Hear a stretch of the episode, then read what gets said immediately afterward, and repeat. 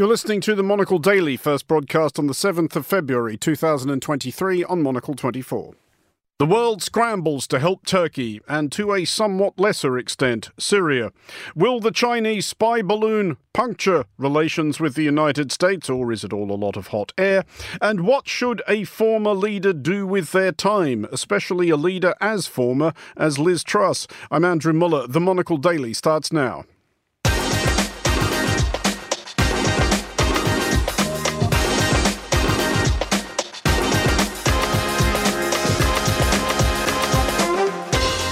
Hello and welcome to the Monocle Daily, coming to you from our studios here at Midori House in London. I'm Andrew Muller. My guests Julie Norman and Shelby Wilder will discuss all the day's big stories, and we'll hear from our Washington DC correspondent Chris Cermak ahead of US President Joe Biden's second State of the Union speech. Stay tuned, all that and more coming up right here on the Monocle Daily.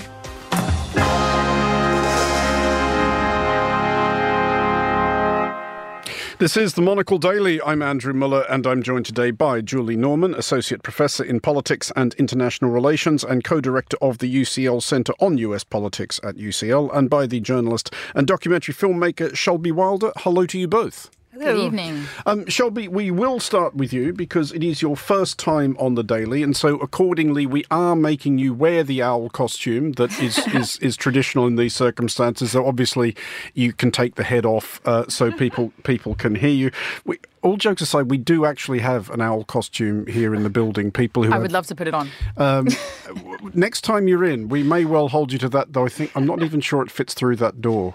We may have deviated from the point here somewhat, which was to introduce you to our listeners. Basically, how did you get here? What what journey led you to the seat in which you are now sitting? Well, I'm wondering who counselled that I got lucky enough to be in this seat. Um, thank you for the introduction. I am a freelance journalist and filmmaker, and I've been covering the invasion in Ukraine since last year. I spent four months in the country last year writing, reporting, and shooting short documentaries. One of my articles was published with Monocle in the fall, and I am now going back to Kiev in the coming days. Uh, and Julie, you usually seem to turn up here having been somewhere which makes us enraged with envy. Um, where was it this time? Well, it was the Kurdish region of Iraq, so I hope you are all just shaking with envy right I, now. I, am I'm, um, I'm seething. But I, I, I, do recommend it. But yes, I was there for a project working uh, with young people who are trying to improve their communities in all different parts of Iraq. So it was just absolutely inspiring group of youth. And uh, yeah, and Kurdish uh, Iraq really is a beautiful area, so I, I do recommend it. Do, if you will, a brief travel advertisement for it. Where did you fly to and what can you see once you get there?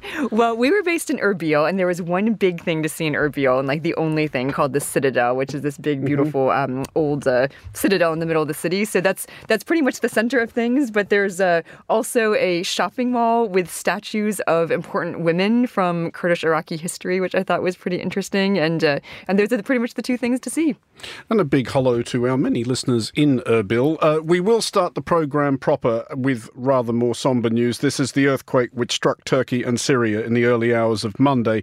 More than 6,300 people at the latest count are now known to have died. Multiples of that are injured, and the cost in damage to homes and businesses is barely imaginable. Turkey and Syria both clearly need all the help they can get, and it is something that there is no shortage of it. Dozens of countries, supranational entities and NGOs are scrambling to dispatch personnel, equipment, supplies, and money, including one or two not usually noted for a charitable view of the affected countries. Greece was among the first to help Turkey, and Israel has offered to send aid to Syria. Um, Shelby, first of all, we talked about this yesterday on the Daily with uh, the Norwegian Refugee Council, but it's going to be an awful lot harder to help Syria here, isn't it? Turkey, for all its its foibles and dysfunctions, is a, a broadly operable state. It does have emergency services and processes, and it hasn't been at war for 10 years. Yeah, absolutely. I mean, I think that, you know, the US has said it will only deliver aid through NGOs and that it's not going to engage with the Syrian government. And that's because Bashar al Assad's regime, as we know, has brutalized its own people, with the country being ravaged by a horrific civil war over the last 12 years now, killing hundreds of thousands of people. And to make matters worse, the area that's been hit the hardest in Syria, in northwest Syria, is controlled by anti regime forces. Mm. So it seems like the government, the Syrian government, is not going to be very motivated to do much in order to help. And ultimately, the Syrian government has to allow aid to reach these regions um, without restriction and really without playing politics in regards to the aid. Uh, because the, the curious subplot here, Julie, and it's it's hard to know exactly what is going on. Israel has offered to send assistance to Syria. Al Jazeera, for one, is reporting that Syria has rather laughed this off. But assuming Israel is being entirely serious about this, and honestly, I cannot imagine why Benjamin Netanyahu would have said it if he wasn't. Um, is it a bit petty in circumstances like this to question where the aid is coming from? This is something Israel has run up against once or twice before. There's been occasions on which both Pakistan and Sri Lanka uh, declined assistance from Israel after a natural disaster. Yeah, it's an interesting question, and again, it's, it's not the first time we've seen it. I mean, in my uh, in my assessment in these kinds of things, when it's a humanitarian crisis that we've talked about before, a, natural disaster that doesn't have any politics behind it. I mean, it is natural for a state like Israel to still offer the aid, and I think it's you know usually in uh, in the best interest of the the affected state to still still take that aid. But we often will see this at least uh, rhetorical kind of um, stiff arming to that. Often, sometimes that aid goes through a little bit more um, uh, less publicly, maybe than than some of the other aid that's uh, kind of bandied about. But um, but at the end of the day, it does raise some tough questions for those countries. But they're going to need all the help they can get in this kind of situation. it, it is curious, uh, Shelby, and I, I, it still sticks in my head years ago uh, reading an editorial in Haaretz around the time of the uh, tsunami in Southeast Asia. So this is going back 15, 16, 17 years, um, making the point that if some similar natural disaster was to engulf, for example, Gaza, um, would Israel come to the aid of the Palestinians in Gaza? And the question, or that it answered its own question, so yes, of course we would. We, would. we would move heaven and earth to do everything we could could to help. So why don't we just help? Um, it, it, it is really strange that, that nation states seem to respond differently to natural disasters than they do to, um, I guess, more deliberately caused disasters. Yes, I mean, I, I think in this case, just adding to what you had said, Julie, it's it's, it's significant because uh, in regards to uh, Syria and Israel, you know, these two countries have been in a perpetual state of war since 1948, and I would think that with a natural disaster, um, people believe that it could happen to anyone at any time. Of course, it's different where you are in the world, but perhaps that is why we see everyone coming together and mobilizing. Mm. But at the same time you know, these two nations do not have diplomatic relations. Uh, Syria has never recognized Israel's sovereignty, and Israel views Syria to be a hostile state. Um, so it's ultimately better than nothing um, in regards to these two old foes and neighbors. But Julie, is there? I mean, is this? I mean, it is obviously idle to be looking in the cloud for a silver lining at this point. But is there any prospect of wider rapprochements growing out of something like this. And I, I, was looking for examples which do seem to paint a fairly uh, gloomy prognosis. Uh, in, in, 2003, dreadful earthquake uh, in Iran, and the United States sent actual military transport planes, obviously with Iran's permission, containing supplies, medicines, um, and a rescue team. And that, that was when, you know, the United States regarded Iran as a component of the axis of evil. Iran still very much, and still very much does, regards the United States as the great Satan. Um, rather depressingly, nothing much more came of that. That's right, and I think realistically, we uh, we need to expect that this will probably be rather short lived as well. You know, as Shelby said, we're talking about conflicts that have been going on for for decades, more than half a century now. So that's not to say that they're not important, and I think should be recognized for for what they are. But um, but I feel like the the weight of the conflict around this is usually something that comes right back to the surface once the the crisis that we're dealing with kind of stabilizes a bit. So it's um it's a sad fact, but I think it's one that we'll expect. Well, and, and Shelby, a final thought on this and obviously, this right now is very far from the priorities of the Turkish government, as indeed it should be. But uh, among the countries which are offering assistance to Turkey are Sweden and Finland. Um, is that going to make Turkey's position more difficult if they want to keep being obstructive about Sweden and Finland joining NATO?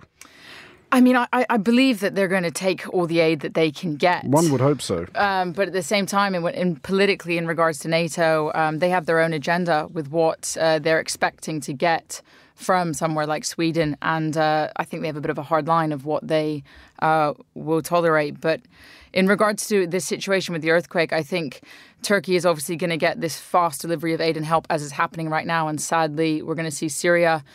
Uh, having a much more difficult time, and the question is, will they be able to really recover from this? Well, we will be returning to this specific issue in this week's Foreign Desk Explainer, which goes live tomorrow, and we will, of course, be following developments in Turkey and Syria uh, as long as this story lasts. But let's now look at the ramifications of Saturday's incident, in which a pilot from the US Air Force's first fighter wing decisively dispelled any doubt about the ability of the F 22 Raptor to hit an undefended, barely mobile target the size of a six story building in a clear sky.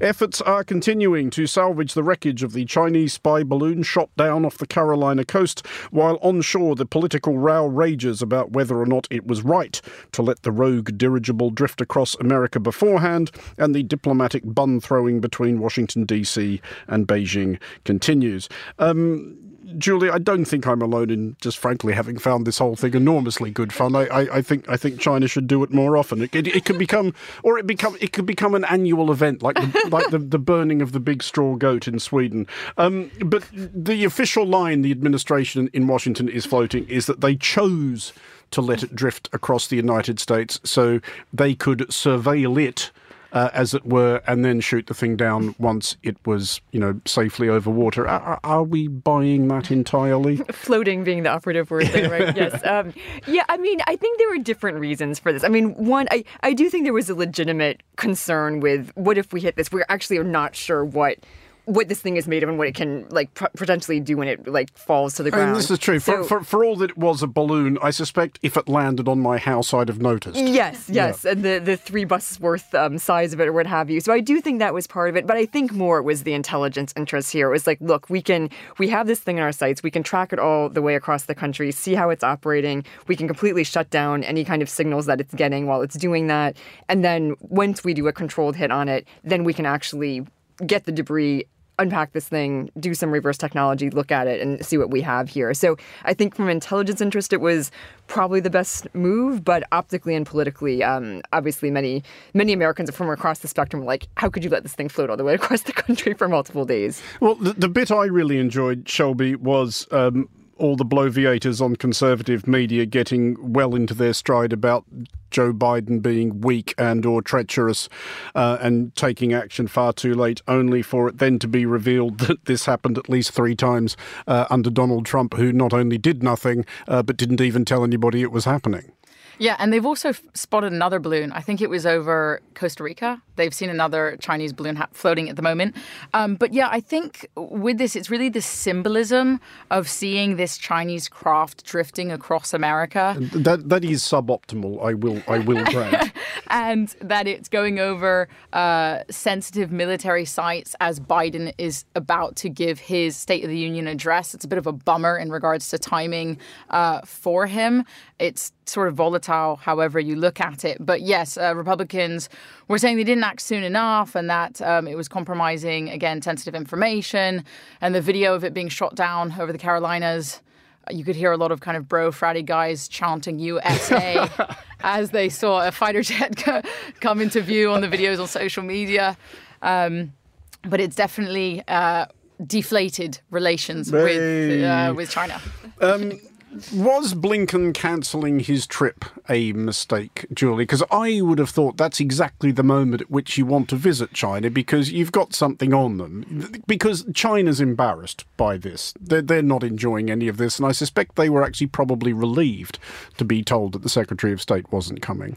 Yeah, I, I do think they were right to at least postpone that visit. I don't think politically Blinken could have, have gone. And one way that, you know, obviously there's a way to show some uh, displeasure, disgruntlement is to, to kind of cancel the visit. So I do think they needed to do that. With that said, again, as you pointed out, the whole point of the visit was to try and make sure communication channels stay open, make sure uh, rogue incidents don't uh, escalate unnecessarily. So at the same time, this is kind of a teachable moment for why those kinds of relations are so important to maintain. So I do hope they get the follow up visit, but um, I don't think he could have gone in that moment and just proceeded with business as usual. Uh, Shelby, unsurprisingly, this has prompted an amount uh, of China bashing from both American politics and American media. Some states Texas, Florida, among others, are now floating bans on the ownership of property by nationals, not just of China, but of what they deem hostile or potentially hostile powers, which might include Russia, Iran, or North Korea. Um, I'm actually not sure what I think about this. If this is properly focused, if this is intended, for example, to forbid such things as actually happened, like a Chinese firm buying a large corn mill near an Air Force base in North Dakota, isn't this actually fairly sensible? I'm not talking about targeting people of Chinese descent or, you know, Chinese nationals buying a house to live in because they live in the United States, but does the United States and perhaps other countries need to be a bit fussy about who is buying it? Yeah, I mean, I, I, agree with you in the sense that I can understand uh, that example you referenced where they stopped um, a large development project that was supposed to be happening near a US military site, which for security reasons um, wasn't to go forward. But if they're to issue a sort of blanket ban altogether against Chinese nationals, not only is that unconstitutional, but it has anti-Asian sentiment in regards mm. to Chinese uh, nationals buying and owning property in the U.S.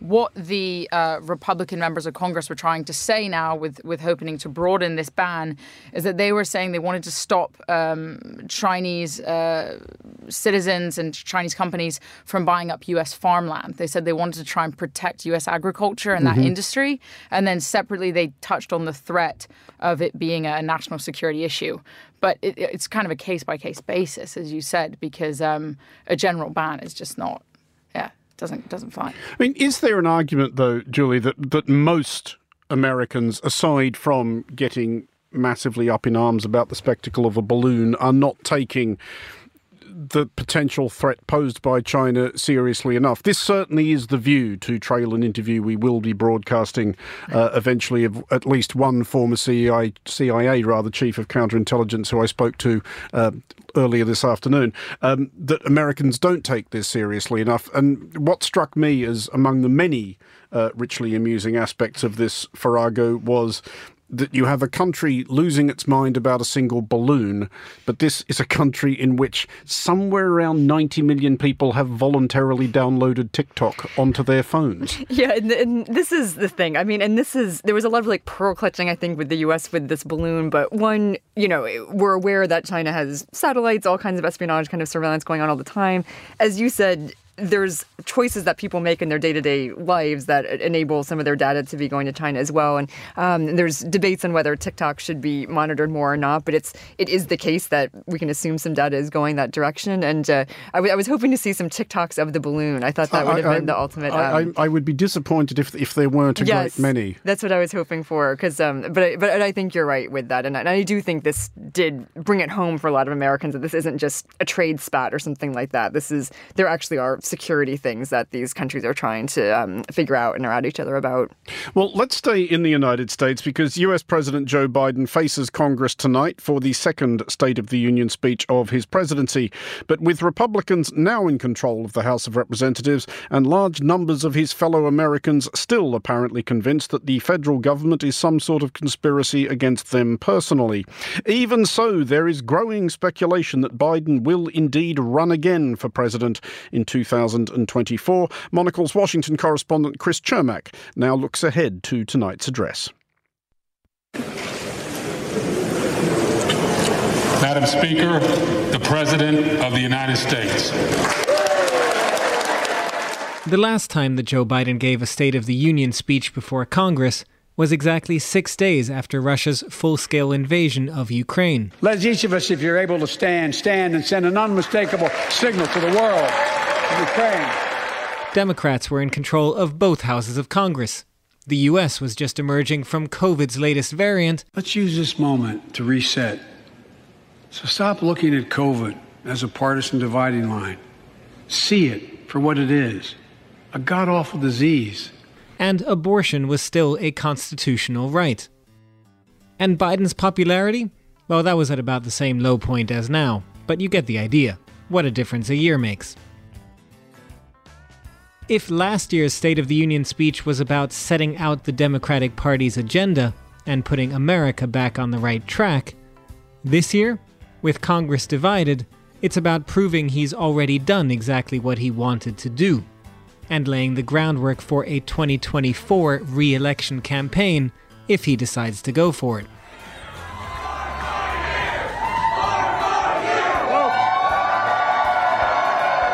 There is something of a disconnect here in the United States. Joe Biden has a number of legislative achievements under his belt in the past year, but the public doesn't really see it. Halfway through his presidency, Biden's approval rating sits around 41%. And a Washington Post poll found that 62% of the public believe Joe Biden has accomplished little since taking office. What's most interesting about the poll is that the public doesn't even see achievements in the things that he has accomplished. 60% say Biden has not improved roads and bridges, for example, despite a record investment in exactly that. Our infrastructure is ranked 13th in the world. We won't be able to compete for the jobs of the 21st century if we don't fix it. That's why it was so important to pass the bipartisan infrastructure law. And I thank my Republican friends. That kind of polling suggests this isn't really about Joe Biden and the Democrats at all. It's about general trust in government, and the state of trust in our union is low. And what's different about this moment is it's not just the state of trust in Congress. That's been low for decades now. It's the state of trust in federal agencies and the FBI, thanks in part to a campaign by Republicans to undermine them. And the state of trust in our Supreme Court, thanks largely to an abortion ruling that has left Democrats' confidence in this once trusted institution in tatters. Basically, Americans have lost trust in just about all aspects of how Washington is run, with the possible exception of our military. But even if this is bigger than Joe Biden, since he ran on a platform of restoring trust and unity, the state of trust in our union should give him a pause. And there's a separate Washington Post poll out this week that will be causing Joe Biden and the White House even more concern. A majority of Democrats would prefer to have a different standard bearer than Joe Biden in 2024, while Americans of all political stripes especially roll their eyes at the idea of a Donald Trump Joe Biden rematch. What's especially striking is that there's greater anger with Biden than Trump. 62% of Americans say they would be dissatisfied or angry if Biden were re elected. 56% say the same about Donald Trump. The reality is that Americans are looking for new leaders, preferably ones who are under 80 years old. This also goes for Congress. A majority of Americans think the age of the average lawmaker is a problem and support age caps. But it's not just about seniority. Three quarters of Americans have consistently supported term limits for lawmakers for the better part of the last decade, something that might help take at least some of the partisanship out of lawmaking. One of the few areas where there is more confidence is on foreign policy. A majority of Americans still say the White House is doing enough or even too little to support Ukraine. Tonight, the president will also be taking a hard line on China in the aftermath of the balloon spying debacle. Expect bipartisan applause for that one, too. So, while we're not fans of the state of our own union, most Americans also see a dangerous world out there and probably don't want to live anywhere else.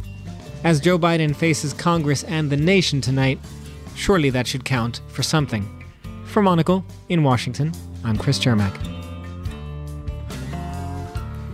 Chris Cermak, who now apparently has Lynyrd Skynyrd as his backing band. Uh, thank you for that, Chris. Um, Julie, I think Chris outlines there very well the absolute impossibility of President Biden's situation. Because even if in his first two years in office he had, I don't know, cured cancer, all other known disease, brought permanent peace to the world, just generally fixed literally everything, he'd still be struggling to poll 45%, wouldn't he? He would. I mean, his approval rating has just stayed really stuck in that low 40s. And he had some big wins this year. I mean, mm. just objectively, he had some good policy wins, um, you know, by, by any standards. But as Chris said, you know, a lot of Americans either aren't aware of those wins or are just against anything that the Democrats and the federal government are kind of doing. And I think what's notable in some of the numbers that Chris was mentioning is you would expect most Republicans to uh, not really be approving of Biden's actions, but um, even with independents, he is still very low, and that's really that key demographic that makes a difference in U.S. elections these days. So if he's if he's not winning over that group, it's um that that that bodes not so well for him looking ahead to 2024. Uh, Shelby, Biden's pitch when he came into this job, if we go back to his uh, inaugural address, was basically just to try and calm everybody the hell down. To quote him, he said, We can join forces, stop the shouting, lower the temperature. How has that gone? Oh, goodness. I mean. I, I, I, think America has become the most divided, at least I've seen in my lifetime, which is pretty scary. Um, I, I, agree with you, Julie, that I mean, Biden has managed to make some pretty big wins. I mean, I think that what we're going to hear from him in his address is boasting sort of about the, job, uh, labor market being strong, the economy's resilience, some of his achievements. But. Um, I don't know. In America, I, still think we're you know we're talking about right now uh, the insurrection uh, and prosecuting people and still investigating this further. Like I think many of us are very concerned about seeing this ugly Trump Biden rivalry rearing its head in regards mm. to hmm. 2024 and wondering if the nation is going to keep ripping itself apart at the seams over that. Well, Chris does raise the, well, a big question facing Joe Biden, Julie, and he's going to have to make a decision at some point about whether he will uh, put himself forward to be the Democratic nominee in 2024. Um, the obvious mark against him is that he is 107 years old, uh, but he has demonstrated before that he can beat Donald Trump, who may also again be the Republican nominee. Um, is, is, that the only calculation that he's making? Because it, it strikes me, at least, that if Biden does say, "Okay, I'm not doing this," then the Democratic nomination it's on for young and old, isn't it? Because Vice President Kamala Harris is not the presumptive nominee in the way that the Vice President usually is. Yeah, no, that's exactly right. I mean, one, I think he's watching the Republican field. If Trump was going to be a given as the nominee, I think Biden would probably stay in, but that's not a given uh, and even a likelihood necessarily. But the other question is, right, who else would step into his mm. place and uh, be that Democratic standard bearer? I think when uh, Biden took office, he they hoped it would be Kamala Harris, but she is probably one person who polls even uh, consistently lower than than Biden these days. So it really would be an open field. I don't think that's necessarily a bad thing for Democrats to have some new faces and names and options, but um, but it would be tough going for whoever that person is to go up against um, a Trump or a DeSantis or uh, probably many who the Republican Party is going to put up. I think it'll be a tough 2024 for the Democrats. Shelby, what do you think? I mean, if if we rule out Biden and Harris, does anybody else is is any is there are there any other obvious contenders? Do they, for example, decide to skip at least one generation and put someone of like roughly Pete Buttigieg's vintage up? I mean, I would love to. I would love to hear this. I'm a millennial. You know, I think that uh, we haven't. we've had difficulty getting behind Sleepy Joe Biden. You know, there's not massive amounts of enthusiasm,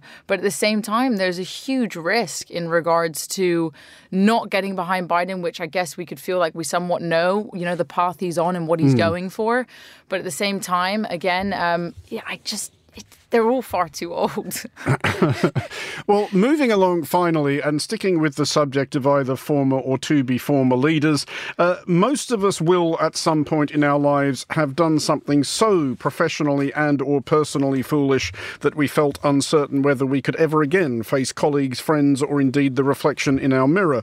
And most of the mishaps and indiscretions performed by anyone listening to this will have been, grand scheme of things, no great hill of beans, worse things happen at sea, etc. Most of us are not Liz Truss, who you may recall having been Prime Minister of the United Kingdom last year. A matter of months after imploding the UK's economy and getting slung out of 10 Downing Street by her own colleagues in just seven eventful weeks, she's back, explaining that it was all everybody else's fault. Um, Shelby, first of all, on a scale of one to whatever, how interested are you in anything Liz Truss might have to say at this point? I'm more interested in the lettuce opinion than Liz Truss opinion.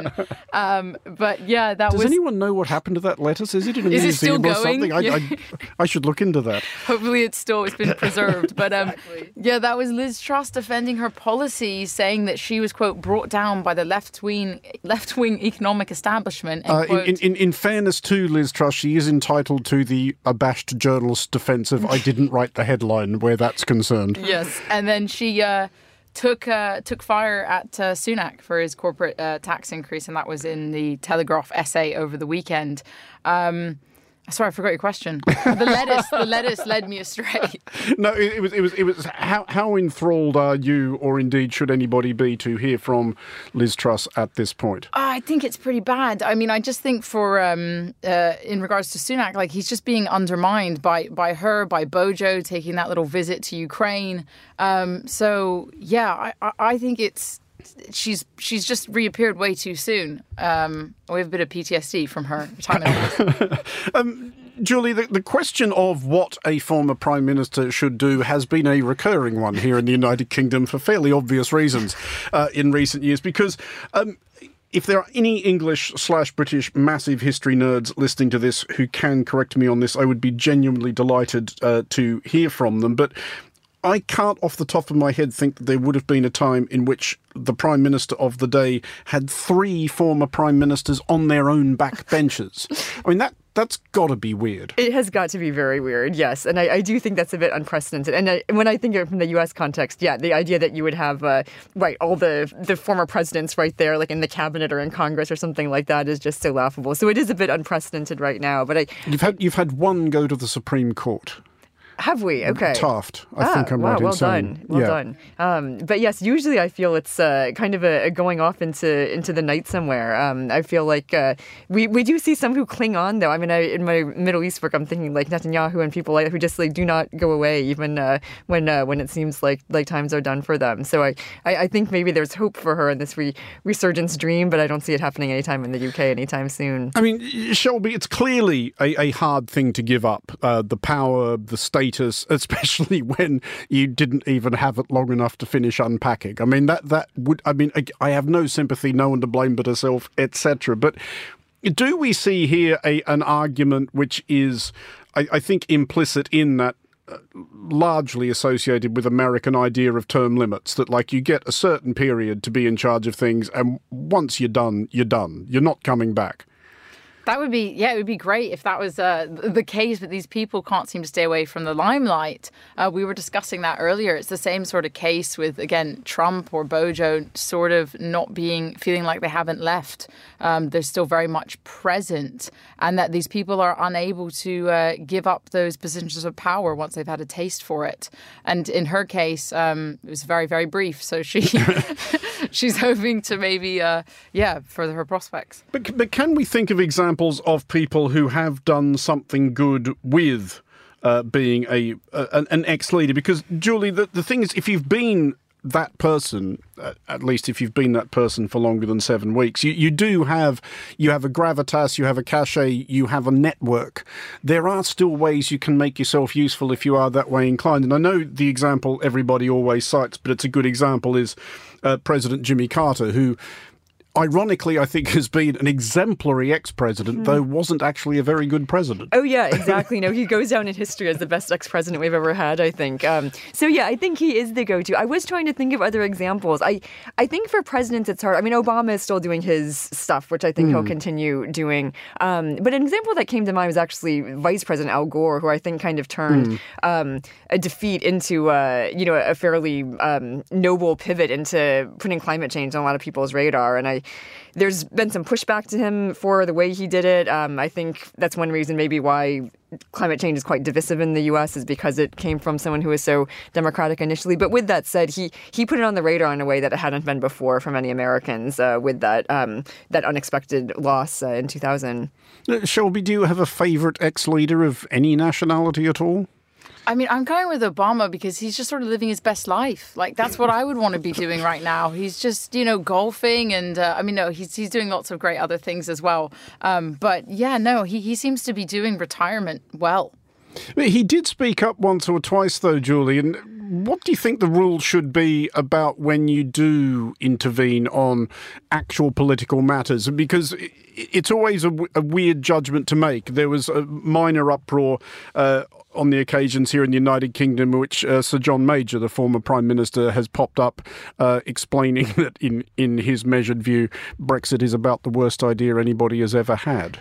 Yeah, I mean, I think, at least for American presidents, it's pretty much the tradition that you don't weigh in, you don't comment on the um, mm. on, on the, the successor's um, business. And, and I think Obama, considering who his uh, successor was with Trump, um, was, was much more restrained than many in that position would have, have been. And he did bite his tongue quite a bit. He, he has weighed in periodically, but um, has still, I would say, has has pretty much kept that uh, tradition going as much as possible. Uh, in, indeed, so. I mean, it, it, it is a it, it's a strange position they're in, and I, I think you've you've alluded to a couple of them already, Shelby. But the ones who've been notably bad ex prime ministers or ex presidents. I, I don't want to keep repeating the same. you know, I, it's a bit monotonous here, but I mean, I'm just, I think Trump takes the cake, really, um, in regards to his very poor behavior and form. Um, but, uh, I don't know, passing it over to you, Julie, in your it, it, I mean, I, I, I, do think we do have to keep coming back to Boris Johnson, who is yeah. I mean, I think Liz Truss is at least vaguely pretending that she doesn't want her job back, whereas mm. Boris Johnson can't even be bothered pretending that he's not going to pounce at the earliest available exactly. opportunity. Well, on that uh, happy thought, uh, Shelby Wilder and Julie Norman, thank you both for joining us. That is all for this edition of The Daily. Thanks also to Chris Cermak, who we heard in the middle of the show. Today's show was produced by Lillian Fawcett and researched by Andre Nikolai Pamantuan. Our sound engineer was Sarah Nichol. I'm Andrew Mueller here in London. The Daily returns at the same time tomorrow. Thank you for listening.